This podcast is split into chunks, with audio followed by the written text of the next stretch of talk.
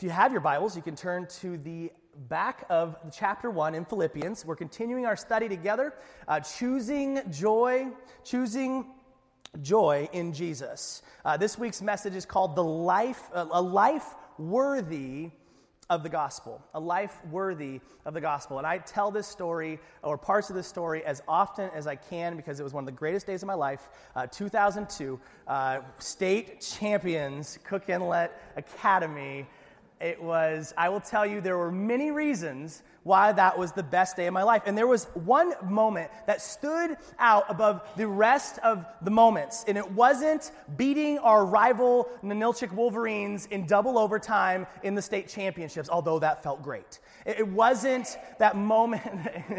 We've got a Wolverine in the house? Yeah. Sucker. Um, we, it wasn't this, this, the, the, the time jumping in my coach's arm and screaming at the top of my lungs or falling over with Jacob and our team in a, in a, in a joyous heap. It wasn't the cutting down of the nets, and it wasn't just the universal fame and acclaim that came with winning a small schools basketball championship in Alaska, although that was a great perk. The, the sweetest moment that stood out above the rest was later that night, and it was, it was Coach Keener and his wife, Marilyn, and uh, I think it was Calder and Luke and I. I don't think that Jacob was there. Um, probably went to bed. He was, he, anyway. Um, we, we sat in this little nook in one of the hotel rooms, and we just sat there and told stories for hours talking about that day that we had won the championship, talking about the season, and, and just the, the things that we had experienced together and some of those things that we talked about were hard things in the moment. I mean, I had incredible back pain my senior year where I couldn't even walk after playing some of those basketball games. If it wasn't for Rolfing, um, I, I, don't know that I would have been able to play that season. Uh, I got my pinky torn out of its socket, and I still have a freak pinky. I don't know if you can see it from here, but, you know, parental advisory. Uh, we went through a big losing streak when Calder, our best player on our team, decided to ditch us to go on a family vacation to Hawaii. And we went through this losing streak, and we thought this might be it. Like this, my senior year, this might all be for naught. We, we might be knocked out of contention. Um, and then one of the biggest things, my, my friend, I, I, was the only senior that year. It should have been another one there with me, Stephen, my friend Stephen, his older brother Brian. Um, came down, he had cancer, and they had to move out of state for treatments. And a few months before the season started, um, we, uh, Brian passed away at the age of 21. Had played with him my freshman year. And we actually, you can kind of see it. There's a little number 31, a black patch on the shoulder there that I'm right next to my armpit hair. Um, that was uh, in, in, in, honor and memory of Brian. And, but when we talked about those tragedies, we talked about those trials, we talked about those difficulties, we talked about how each one of those had made us who we were, and in the end, they were all worth it that on that sweet day, sharing in both the victories and in the sufferings, all that hard work had paid off for that moment. Not just the championship, but what we had done together and the relationships that we share to this day. Just called Coach this last week. Um, but I want us to imagine a similar but infinitely sweeter scene in heaven. There's this, there's this, there's this moment that's going to come where, where we, it's, it's the new heaven. Uh, uh the new heavens are actually going to be back here on earth. So we're actually, this is going to be heaven on earth. Some of you are like, well, I'm not going to be here in Soldotna, right? New heavens, I'm going to be in Hawaii or Cancun. Or, but I think, I think Soldotna might be tropical in the new heavens. We'll see. Um, but, but there's going to be this, this time of sharing and reminiscing and telling stories together. And there's this moment in Revelation that's so beautiful.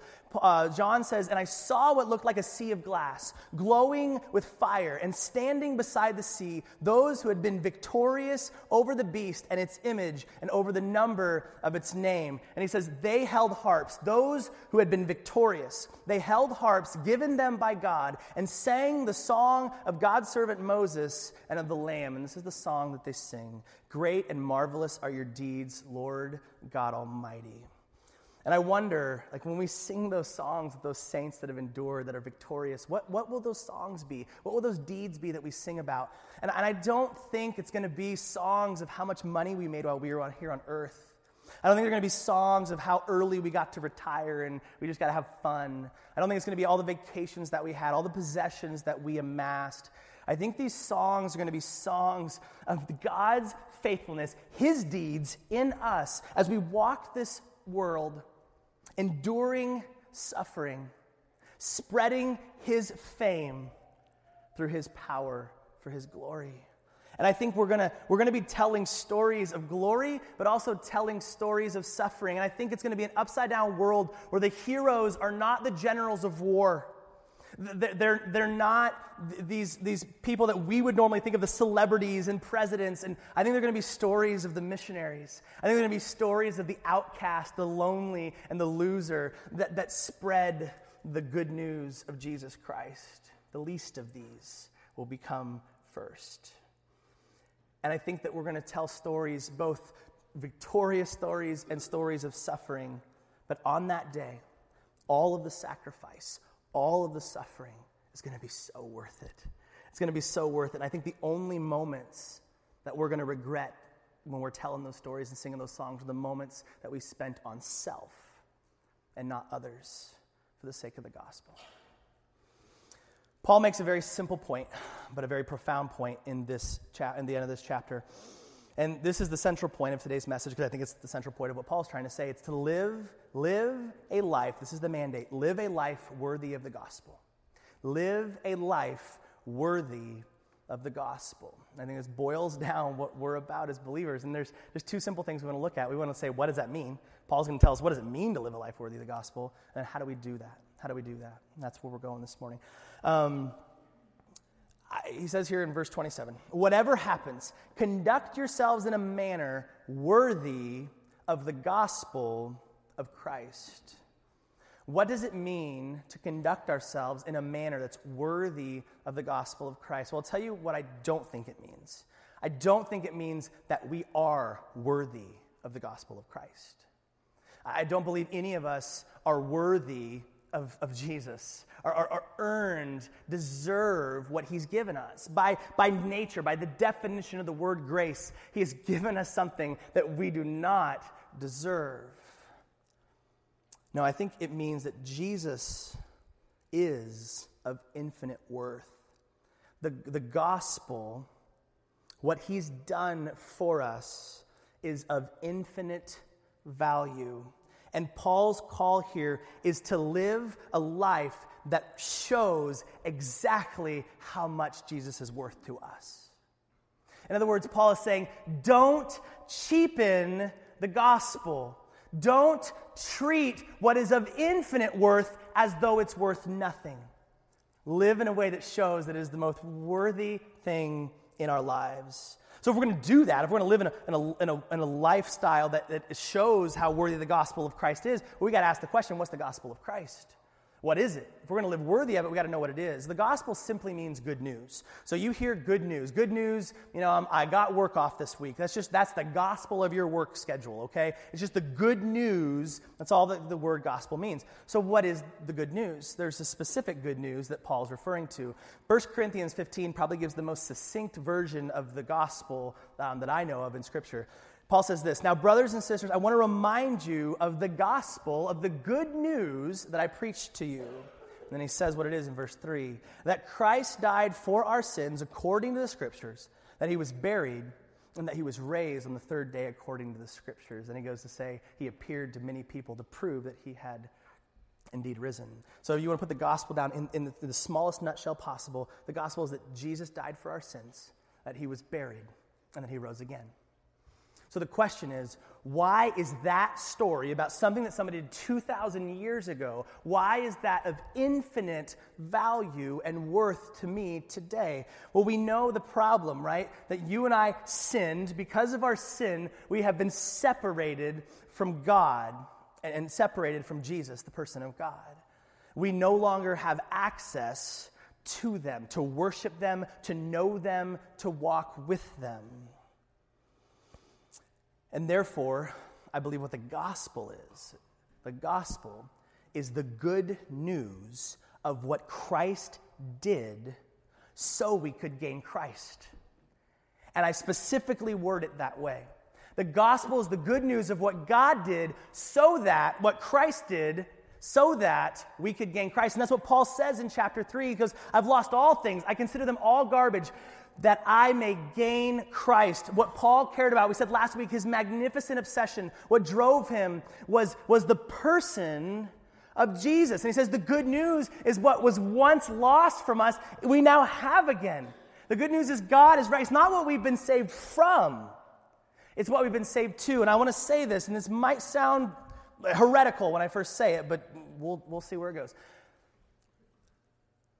If we say that the reason that I value the gospel is because I don't have to go to hell, I believe that's wrong. I believe that's sinful, and I actually believe it's idolatry in a very subtle way. If I say the reason the gospel is valuable to me is because I don't have to go to hell, I believe that's idolatry. And here's why. I'll explain my reasoning. Idolatry, and I love this definition, is making a good thing the ultimate thing. Making a good thing the ultimate thing. So our families are a good thing. They're given to us by God. But if we make our family a good thing, the ultimate thing, then it's idolatry because we've made something that's not God, God, and we put it ahead of the ultimate thing who is God. And so it's a good thing that we don't have to go to hell anymore. But that's not the ultimate thing. And if, if our own well being is, is what we make ultimate, then we've made a good thing the ultimate thing. I think it's idolatry to say that the gospel is valuable for any other reason than that the gospel gives me Jesus. That's the good news. So, if I wanted to say this in, in, in, a, in, a, sentence, I think I made a grammatical error here that I forgot to change. To walk worthy of the gospel of Jesus, to live in a way that shows Jesus is worth more to us than anything anything, that Jesus and what he's done for us, who he is for us, and to make much of him. Remember, our end, the chief end of man, is to glorify God. And the best way we do that is to be satisfied with Jesus. Not a get out of hell free card, but that we've been given Jesus. It's not what we've been saved from, it's what we've been saved to. And what we've been saved to is a personal, intimate, eternal relationship with the King of Kings. That's the good news. We don't get married just so that we're not single anymore, right? So I hear. we get married to be with that person. Uh, we didn't get saved just so that we don't, aren't in hell anymore. Hell is, is, is life apart from Jesus. Heaven is life in his presence. So that's what living, what it means to live a life worthy of the gospel is to live a life that shows that Jesus is worth more to us than anything. So how do we do this? How do we do this? Well, there's three markers here that I want us to look at. I want to see if you can detect these markers as we walk through this passage. He says, Whatever happens, conduct yourselves in a manner that's worthy of the gospel of Christ.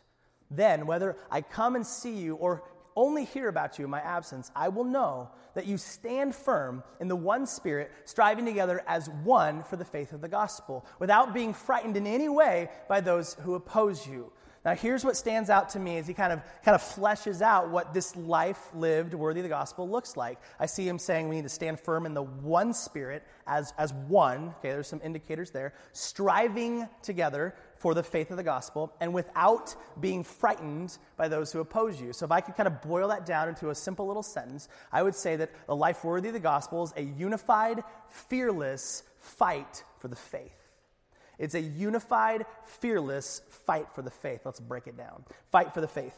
Um, the word he uses here for striving together is actually one Greek word uh, with two kind of compound words put together. The word soon uh, means together, with, with one another. Now, athleo, any Greek scholars in the building, what does that look like in English? Huh? Athlete, yeah, athletics. Very good. I knew we had some smarty pants in here. Athlete, athletics. Okay, so, so what he's saying, and other, and other translations would say wrestling, contending. The New Living says fighting. That's why I chose fight for the faith. We are, we are contending, fighting, wrestling, striving t- together like athletes. And what is it that we're fighting for? What is the goal? What is, you know, in the basketball game, we're trying to win the game, win the championship. What is a win uh, what is the end game of us as Christian athletes? Well, he says, striving together as one for what? The faith of the gospel. Our mission, what we're working for as a team, is to spread the good news of Jesus to the corners of the world to present everyone complete in Christ. That's what our church's mission statement is. It's all about Him. During our 2002 season, we didn't win a championship because we sat around and ate donuts and played video games all day. Now, we were teenagers, so we did that. But that's not all that we did. We also went to practice day in and day out. We watched game film. We worked together on and off the court. We put in the work. We ran the lines. I hated running lines. But I knew that I would be completely out of shape and unable to get back on defense if I didn't run lines in practice. We had to be disciplined, we had to train, we had to get after it. That championship did not present itself without work. So, what does that mean applied to fighting for the faith of the gospel? It means that each of us is an athlete. Next door, we have little two and three year old athletes. And we're making them, they're bench pressing, they're, you don't even know what they're doing over there. It's, it's, it's probably illegal. I'm a 30, despite my appearances, I'm a 32 year old athlete for Jesus, right? Pastor Chuck is a 35 year old athlete, right? It's amazing. And everything that we should be doing should be focusing on, training for, working toward the goal of spreading the fame of Jesus in our homes, in our communities, and among the nations. There's this amazing passage in Acts. Um, the, the high priest is talking. He is so sick and tired of the apostles and all their followers. And he goes, We gave you strict orders not to teach in this name, in the name of Jesus, he said. Yet you have filled Jerusalem with your teaching and are determined to make us guilty of this man's blood, of, of killing Jesus. And I, and I, love this. He goes, we, we quit talking about Jesus. But he says, You filled this city with his teaching. And I would love for our, what's our mayor's name? What's his name? Her name? Of Soldotna? Pete, what?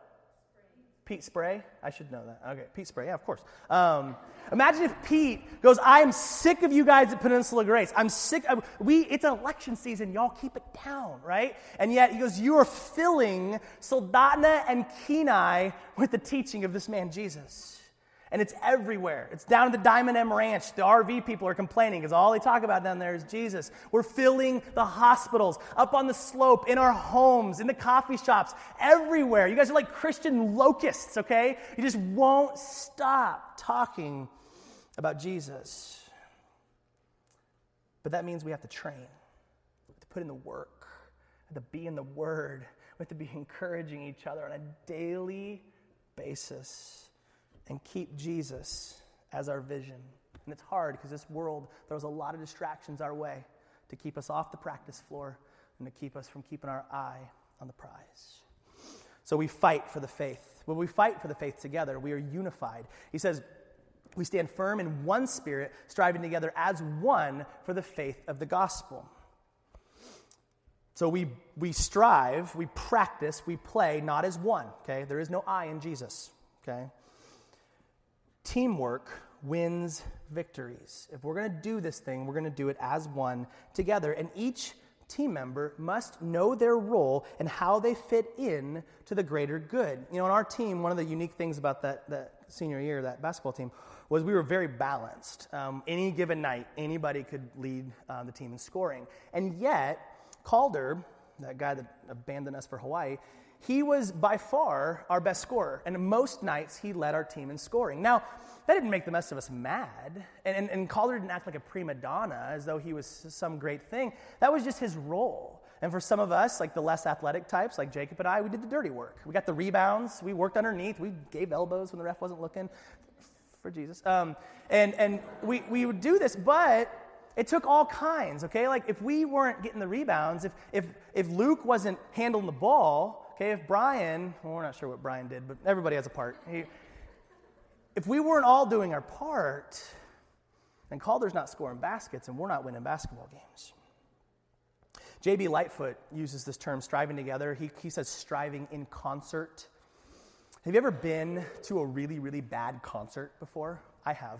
Um, at K Beach Elementary, when I was student teaching there, um, now this wasn't guys' group; it was the younger group. They had just they'd been playing their instruments for like five minutes, and they did this Christmas concert, and it was, it was, it was terrible. Um, they, they, they were playing hot cross buns, right? It's like a hot cross mess, is what it was. They, uh, have you ever heard that? You've probably heard of the, the it's like one of the simplest. It's like, it's always that one like clarinet that's like, whoa, dude. And you know, they go throughout the song and it's just like, stop, this is awful. But have you ever been to an orchestra, uh, or to a concert where there's an orchestra filled with professionals? And they all know their role and they play their instrument to perfection. But the beautiful thing is not like the clarinet or the trumpet, it's the sound that they can make together. And the trumpet's not going, well, I'm going to try to play the clarinet tonight. And the drum's going, well, I really want to play the, you know, tickle the ivories this evening. They know their instrument and they play their instrument, and it makes one beautiful sound. So, how will you, how will I specifically play our instrument, play our role on the team for the sake of the gospel? And maybe for you, you're a card writer. You know, I think of people like Francie and Leanne and just the amazing ministry they have at our church, just encouraging people through cards. Do that to the best of your ability for the sake of the team. I mean, maybe you're a letter writer. I remember when, I, when Larry and Sherry were first here, Pastor Larry and his wife Sherry, Sherry wrote me this beautiful letter that was so encouraging. There's times when it's a rough week, I will whip that letter out of the drawer and read it, and God uses it to encourage me. Light, write letters to the best of your abilities. Maybe, maybe it's hospitality for you. Like my mom is incredible at, at hospitality. She brings the youth workers in once a month into her house and just feeds them. Okay, she feeds me dinner all the time, which is a, a perk of her being my mom. Uh, but just incredible uh, desire to, to, to bring people in and to take care of them. Or, you know, Mary Jean, try getting through the door without a hug from Mary Jean. Good luck, right? And, and you want to talk about a cook? My goodness. Amazing, amazing. And, and but wants to share that for the good of others and for the sake of Jesus. Maybe it's for you, you're, you like to go and God calls you into the prisons and into the hospitals, okay? Al Kidder is like our Michael Jordan of that, right? He is always has a, such a heart for inmates and for those who are sick and infirmed. He says, You've done that for them. You've, you've done it for the least of these. You've done it for me. Maybe you're a prayer warrior. Okay, Maggie Peterson, I don't know of, of more of a prayer warrior in our church spending hours on the phone talking with people, listening to people, breaking hearts with people, and then putting that into beautiful prayer chain emails for our body, getting down on our knees and praying for those that we love. Every single role is, is different, but is necessary. And some might say, well, there, there are greater roles than others. Like, you know, like the preaching, well, that's the most important role. Exactly right. Um, but no, we might say, well, some are more important than others, but, but that's not true at all. And if everybody's not doing their part, using their role, Michael Jordan once said, he was asked, he's one of the greatest scorers of all time, best player in NBA history, and he was asked for what the key to success. And he goes, scoring sells tickets. Like people want to come to the games because of the scoring. But he said, you know what wins championships? The rebounds. The rebounds are the dirty work. Remember, that's what me and Jacob could do. We didn't have athletic bone in our bodies. It was about effort and hustle. And he goes, if there aren't people getting rebounds for possessions, then I can't score. So to, so to play the, the, the, in our concert, to have the orchestra sound as full as it's supposed to sound, and for our team to be as successful as it can be, it takes every single instrument, every single role on the team as an athlete training and using our gifts for the sake of the body and for the magnification of Jesus. Thanks, Rana. And then the last one, the last that was fearless. Fearless. Without being frightened in any way by those who appear oppose you. Now, what does um, the word fearless imply? It implies that there's something to be afraid of, right? Like you don't like fearlessly sit in a chair, right? Or like pet that puppy without courage, you know, take a nap, you know, for suffering for Jesus. No, like the fear, being fearless implies there's something to be afraid of. And this is what he says here without being frightened in any way by those who oppose you. So there are those who are opposing, and he says, don't be frightened. This word, this Greek word, was like when a horse rears back and freaks out and starts running in the opposite direction. He says, when opposition comes your way, don't freak out, don't run away, stand firm.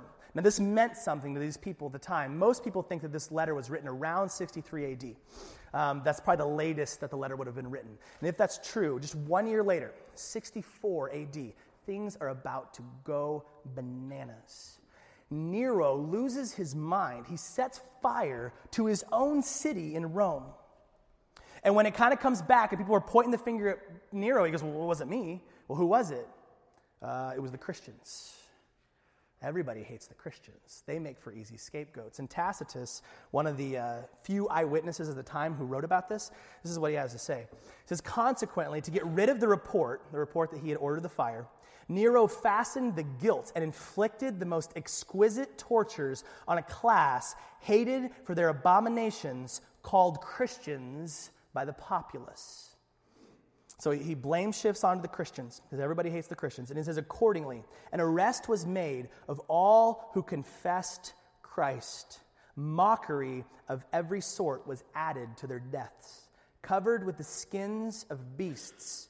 They were torn by dogs and perished, or were nailed to the crosses, or were doomed to the flames. And there's no doubt that there were some there were some who were reading this letter who would face this very persecution. And Paul says, Don't run away. Don't be afraid. That means something when you have something to fear. And maybe there are those in this room, uh, maybe we aren't on the cusp of facing that kind of opposition. But I'm here to tell you, first of all, that there are brothers and sisters around the world today who are facing that op- op- uh, opposition. What do we just sing about the praises of the, the hundred wells and the money we've raised? Those areas, we're, we're working with a group called the Persecution Project. And there are brothers and sisters around the world. And you read the paper, it is everywhere. And even for those of us, first of all, we can very easily, and it seems like we might be heading that direction as a country but if nothing else, the opposition is real because the battle's not against flesh and blood. The battle, it's a spiritual battle of truth versus lies. And we fight that battle within our own flesh, our sinful flesh.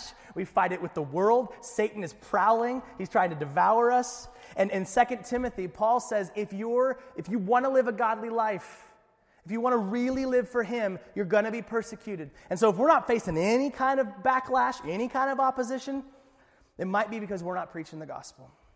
And I guarantee you, the more that we live in a life that's according, that's worthy of the gospel, in both our action and in our speech, we will face opposition. And there's, there's Nero. Warren Wiersbe said the Christian life's not a playground, it's a battlefield. It's not a playground. This isn't just for us to have fun and God give us good things uh, because we pray to Him. It's a battlefield, it's a war. And in a war, there's suffering. There's real, real suffering. That's what he says next. And this is kind of bizarre at first. He says, For it has been granted to you on behalf of Christ, not only to believe in him, but also to suffer for him. Paul says that suffering for Jesus is actually God's gift for you. The word granted here it's the same word that we get for grace. It means a gift, it means favored. So I get, I mean, I'm totally cool with believing in Jesus as being a part of his gift, but it's a lot harder to stomach that our suffering can be a gift from him. Like, that seems, I mean, I remember Christmas morning, uh, you as a kid, even now, uh, you, get, you might get a gift and it's like that rectangle box, and you're like, uh oh. And it comes closer and it's light clothes, right? And sure enough, it's a sweater a pair of underwear. And you're like, no, I just wanted more toys. And it was like the worst Christmas gift ever. Like, God, really? You're giving us suffering? This is your gift? Did you keep the receipt? Because I don't want it. I'd rather, I'll take a lump of coal over suffering as a gift from you. Seems like a terrible gift. But, but suffering, first of all, suffering is not accidental. We, we do not suffer on accident. It does not fall outside of the scope of God's sovereignty in our lives. And sometimes we make foolish decisions and there are ramifications for them. But suffering in general is not a form of God's divine punishment. It is a sign, Paul says, the written word says, of his favor. Some of you are saying, well, he must really favor me. because I have gone through it and back. But notice here he says suffering for Jesus. Now, I think this can take its form, like when the Christians were being killed by other people, but I believe suffering of any kind, if done in a manner, if done in a manner that is responded to in a Christ magnifying way, clinging to Jesus through it, any kind of suffering can be for him. Any kind. I don't care if you're facing cancer, the loss of a loved one, the darkest of nights, any suffering done while clinging to him can be for him. So I, I can see how suffering is the right thing to do. I mean, I'm sorry, in, enduring suffering. I can see how that would be just kind of the, the right thing, the noble thing uh, to, to endure it. But how is this God's gift for me? Let's back up to verse 28. He says, This is a sign to them. The sign being, back in 27, fearlessly standing against those who oppose you. When we fearlessly stand against those who oppose us, this was a sign to them, to those that oppose us, that they will be destroyed, but that you will be saved, and that by God. What he's saying is that as we face opposition fearlessly, that as we together, in concert, striving with one another, as we courageously cling to our Jesus, to believe what God says in his word for us is true, it's a sign. We are holding up a sign to the world that we win and they lose. You know, when our team battled in that season through Brian's death, through injuries, through a losing streak, through it all. When we came out on the other side, man, that gave us courage. You know, we've got something here. If we, if we braved those storms, there's nothing that can stop us. And you know what? The, the other team saw that too. That nothing seems to be able to slow them down. They start getting afraid, realizing they don't have a chance, and we start gaining courage. I think one of the greatest evidences that Jesus rose from the dead was the fearless fight for the faith of his disciples. You probably know 12, all 12. Judas uh, Iscariot got switched out for Matthias after he died. All 12 but one died for their Savior. Were so thoroughly convinced that he had risen, they had seen him firsthand rise from the grave and ascend to heaven, that they gave their lives for him fearlessly. The only one who didn't was the Apostle John, and he was boiled in oil alive God miraculously saved him, and he was exiled on the island of Patmos. So he didn't exactly get a free pass either. And there's this one incredible story. James, I was reading this this week. Uh, the Apostle James, he was going to be beheaded, and his executioner saw his courage, saw his unwavering belief, and the executioner himself said, I believe in what this man is saying and the Jesus that he's standing for, and the executioner was executed alongside of him. That's the power of God. So when we defeat suffering in our lives, when God defeats it through us through an unwavering, unwavering faith grip, when we share our faith with others fearlessly, when we refuse to turn in the darkest of nights, in the most painful of trials, and to believe that He is good, even when we have a million why questions that He is not answering. It's a giant billboard to the enemy that we win and that they lose, and that what we believe in is true that we have a hope. This is the beautiful way that, that Paul pieces all this together in Romans 5. It's, it's hope. He says, We can rejoice too when we run into problems and trials. So, how is there rejoicing in the face of trials, in the face of the problems and the suffering in our lives? And he tells us, For we know that they help us develop endurance. So he says, These trials, they develop endurance in us. God is instilling in us a faith grip on him through those trials. And this is where he goes. That endurance, it develops strength of character. It changes who we are fundamentally as we become like Jesus. And that strengthens our confident hope of salvation. That what we hope for, that one day all this madness, all this sin, all this temptation will be made right under the person and authority of Jesus. And he says, This hope will not lead us to disappointment.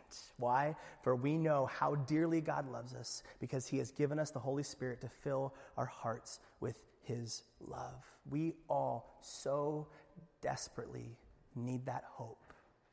when it gets real and the night gets dark, we have to know that our Savior lives. We have to know that we are saved, that we are His, that there is hope. And He says His gift to you to be able to have this hope comes through character, which comes from endurance, which comes from His gift, the suffering. So here's where I want to close. I want to take us back to that sweet scene that we're going to have one day in heaven, the new heavens here on earth. And we're going to be strolling those streets of gold with Jesus, his disciples, James, and his executioner. We're going to see those who have gone before us that we miss so dearly. We're going to see saints throughout history, and those of us that are in this room will be reunited. And we'll walk through the Garden of Eden. We'll probably be plucking non processed sugary fruits, be able to eat gluten without ramification. Or maybe gluten won't be there, I don't know. Um, but just like my basketball team, that night of our championship, we're going to reminisce about the wonderful deeds that God has done through us. And we'll share about times of great victory. We will share about times of great suffering. But in the end, the only thing that we'll regret is when we fearfully ran and chose the things of earth. There's this cool passage, and another cool passage in Revelation, uh, where Jesus is talking to the church at Smyrna. Remember the seven churches that he gives warnings to, kind of says what's coming down their path. He says, Don't be afraid of what you're about to suffer. You're about to go, this, it's about to go down. And he goes, The devil will throw some of you into prison to test you. You will suffer for 10 days. But if you remain faithful, even when facing death, I will give you the crown of life. He goes, Look, look, 10 days is a long time to be in prison, to be tortured, to be abused. But he goes, It will all be worth it that day when, when I place that crown on your head and you see me face to face. Then you're going to see exactly why that 10 days of suffering was all worth it. And I don't know what some of you guys are going through right now, and I don't pretend to know. And it might seem like it is never going to end. And there are no answers for our questions. But the one thing I know of is what he writes in his word, and he says this in Romans 8 I consider that the sufferings of this present time are not worthy to be compared with the glory that is to be revealed in us. If you tried to weigh a grain of sand with all of the water, all of the oceans in the world, you couldn't even use the same scales. It wouldn't even apply. He goes, Your suffering is great. And he's not making light of what our suffering is. He's our sympathetic high priest. He's walked through everything that, we have walked through. But he goes to compare this suffering, this temporary, vapor like suffering, with the eternal weight of glory that's to come. He goes, You can't even compare them. They're not even in the same stratosphere. So, athletes, let's live a life that's worthy of the gospel. Let's live a life that shows that Jesus is the most worthy, valuable thing to us. And let's fight together for the faith of the gospel fearlessly. Each of us doing our part. Don't compare yourself with what everybody else is doing. Are you doing your part? Are you faithful to what God has called you to for the good of the orchestra, for that sound, for the sake of the team? to show this world that we win and they lose. Jesus will be victorious. And on that day, all of the suffering, everything we've gone through for his sake will be worth it. Let's pray. Father, it's so easy uh, to not be able to see the forest for the trees. And our suffering is real. The things that you take us through uh, to teach us, to be an example to others, to comfort as we've been comforted. Uh, you're using all of these things in ways that we don't understand. And I pray that we wouldn't give each other pat answers, but that we would stand with each other. That's what Paul was saying. Paul, Paul walked the same road that these believers had walked. He was writing this from prison as he's been beaten and tortured and will be killed. And Father, as our sympathetic high priest, we pray that Jesus would come alongside us, comfort us in the midst of these trials and sufferings, lift up our eyes so that we could be heavenly minded and remember and believe that Jesus has won. He's defeated death and sin. We know how all this ends. And one day when we stand with Him and we receive that crown of life for enduring the suffering, we will understand that it's all worth it. And we'll sing the songs of what Jesus has done and how worthy the Lamb is And it's in his name that we pray now and we sing for eternity. Amen.